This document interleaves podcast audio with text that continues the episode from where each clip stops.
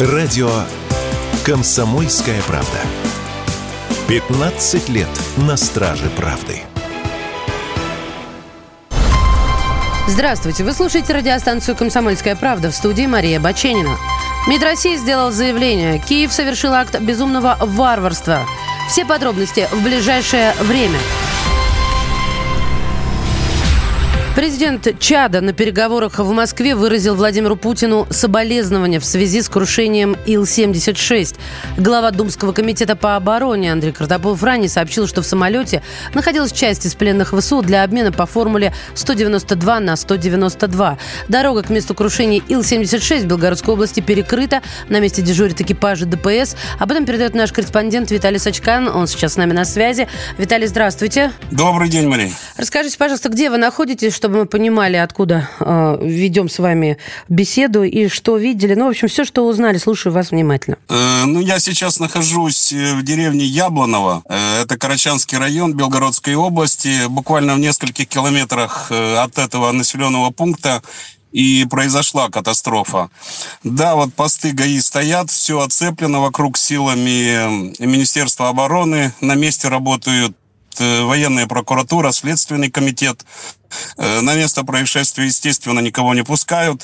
И мне удалось побеседовать с некоторыми очевидцами этого чрезвычайного происшествия. И все из них говорят о чем? Отмечают, что в первую очередь сначала были слышны два громких хлопка. И только через некоторое время после того, как произошло уже и падение самолета, и, соответственно, и взрыв, который был виден со всех точек, из центра села, и люди, вот находящиеся в центре села, у магазина, там у них расположена «Пятерочка», они там выходили, видели это все. И что они отмечают? Что самолет явно при падении менял курс. То есть, если бы пилот, если бы командир судна не изменил маршрут, трагедия могла быть еще крупно масштабнее, потому что он мог упасть буквально в нескольких, не метрах, скажем, в километре от этого села Яблоково. А там и школа, да, насколько я знаю, по заявлениям от священника из церкви? Да, там есть школа, тут расположен исторический центр туризма на краю села Яблоково, тут казацкая крепость восстановлена есть. То есть могло случиться, конечно же, непоправимое. И люди, с которыми я говорил, конечно, они выражают и соболезнования, но в то же время восхищаются и геройским поступком командира корабля, который увел самолет на несколько километров дальше от маршрута следования самолета, потому что здесь-то он был очень низко, он был на высоте буквально где-то 2 километров над населенным пунктом. Поняла вас, спасибо. И отвел самолет в поле. Спасибо вам большое. Да. Друзья, с нами на связи был журналист «Комсомольской правды» в Белгороде Виталий Сачкан. Киев совершил акт безумного варварства, демонстрирующего пренебрежение к человеческой жизни. Такое заявление сделали в Министерстве иностранных дел России, комментируя крушение Ил-76. В связи с этим в МИД отметили, что ответственность настигнет всех. Крушение самолета ставит под большой вопрос возможность каких-либо договоренностей с Киевом и в каких-либо форматах, считают в Министерстве. С нами на связи член Совета по межнациональным отношениям при президенте России Богдан Безпалько. Богдан Анатольевич, здравствуйте. Добрый день, здравствуйте. Богдан Анатольевич, сейчас, конечно, в первую очередь, да или во вторую, неважно, в одну из первых волнует этот вопрос каких-либо договоренностей, обмен пленными. Действительно ли на нем можно поставить теперь кресты, или как дальше должны, по идее, развиваться события, хотя я понимаю, что с киевским режимом прогнозировать что-либо, в принципе, невозможно. Вероятно, обмен пленными приостановится, по крайней мере, до заключения следующих договоренностей, до каких-либо гарантий, до реального уже обмена и так далее. По поводу крушения самолета хотелось бы сказать, что для начала нужно точно установить результаты расследование и понять, вследствие чего наступило его крушение. То есть вследствие ли удара какой-нибудь ракеты или вследствие каких-то технических неисправностей или ошибки пилотов, диспетчеров, кого-либо еще. Исключать это тоже нельзя. Но, конечно, я подозреваю, что подобного рода акции, подобного рода теракты очень сейчас выгодны Киеву, потому что Зеленский всячески хочет сорвать любые разговоры о заморозке, о прекращении огня, хотя бы временном. Почему? Потому что если для Запада перерыв в войне необходим просто для того, чтобы подготовиться к дальнейшему противостоянию с Россией, то для Зеленского перерыв в 1, 2, 3 или 5 лет будет означать политическую смерть.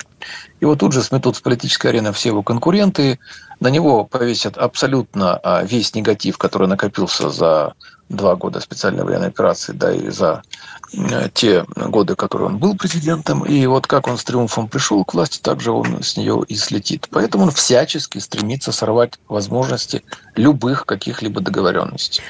Именно этим я объясняю то, что он выдвигал территориальные претензии к России. Кстати, вот куда попала тоже и Белгородская область. И вот, возможно, да, этот накануне инцидент. Было, да, и Курская, и там... И обстрел Белгорода, все да. Это вот вместе, да. Это вот вы говорите о том, о чем в том числе сделал заявление Дмитрий Медведев. Он назвал историю с уничтожением самолета ИЛ-76 результатом внутриполитической борьбы неонацистских элит в Киеве. Это вот как раз об этом ведь речь? Или тут что-то другое, Богдан Анатольевич? В принципе, если так убрать несколько эмоциональный фон, то да. Да, но там не только внутри борьба идет, внутри этих элит. Внутри элит идет борьба за власть.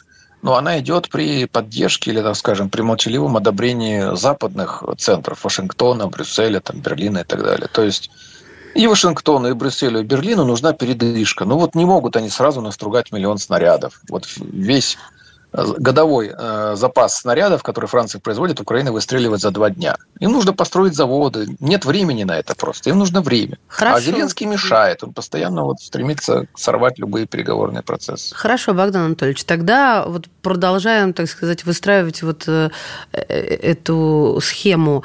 Вот то, что сейчас произошло, убрав эмоциональность, что это на руку Зеленскому, а что дальше, что он ожидает, что должно случиться благодаря произошедшему? Вот если продолжать это развивать. Он просто тянет время. Просто тянет время. Там должны состояться выборы по Конституции Украины, которую пока вроде бы не отменили, должны состояться весной. Украина же не находится в состоянии войны. Нет, не находится. Поэтому выборы должны пройти весной. Если ему удастся дотянуть, скажем, до лета, он просто может потом поставить всех своих этих друзей в Берлине, Брюсселе, Вашингтоне, перед фактом, что, ребята, я все это специально затягивал, но я остался у власти незаконно, нелегитимно, мне на это, собственно говоря, наплевать. Вам же нужно противостоять России. Давайте дальше со мной. Вот так вот. Или легитимизируйте меня как-нибудь, встречами, признанием, какими-то посланиями поздравительными и так далее. Либо же, соответственно, вам придется иметь дело с нелегитимным, но все равно мной. Вот так вот. Все равно придется воевать дальше. А какая реакция? Он просто тянет время. Я поняла вас. А какая реакция Запада ожидаема Украины? Какая будет выгодна? Чего они ждут, если попробовать дальше предполагать? Так они же не от Запада ждут реакцию. Они ждут реакцию от нас, что мы действительно перестанем рассматривать возможность каких-либо переговоров в принципе. По Белгороду нанесли удар, погибло 5 детей. Территориальные претензии нам выдвинули. Сейчас еще и самолет, если сбили, со своими же вообще гражданами, военнопленными и так далее. Но как с такими людьми можно вести переговоры? Неадекватные люди просто. Невозможно ни о чем договариваться.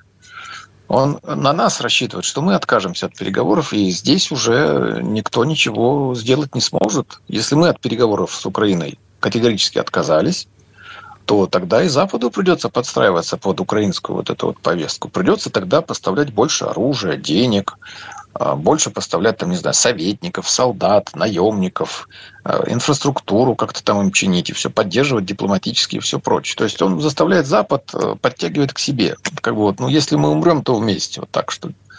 Вот как в кино голливудском. Да, я понимаю. Богдан Анатольевич, а реакции общества, он не волнуется, они не боятся, то есть это может послужить поводом для очень серьезных волнений. Либо, как сегодня была высказана точка зрения, такой информационный вакуум, что очень просто навязать то, что выгодно, то есть неправду. Украина сейчас – это Оруэлловский мир. Нанесли удар по Донецку, погибло вот недавно на рынке. Кстати, это я о нем забыл совсем. Это же тоже закрывает еще одно такое звено в этих акциях по тому, чтобы сорвать любые переговоры. Там тоже погибло 25 человек. Нанесли удар по Донецку, он говорит, вот это все Россия нанесла. Ну вот мы сами по себе регулярно наносим удары, и общество никак не возмущается. Либо обществу абсолютно на все это наплевать, оно само такое же людоедское.